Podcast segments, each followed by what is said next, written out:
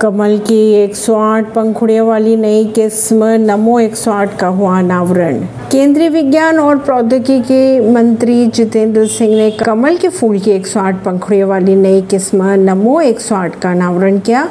सिंह ने इसे प्रधानमंत्री नरेंद्र मोदी के दसवें वर्ष के कार्यकाल में प्रवेश करने पर उपहार स्वरूप दिया। इस किस्म को लखनऊ स्थित राष्ट्रीय वनस्पति अनुसंधान संस्था ने विकसित किया। परवीन सिंह नई दिल्ली से।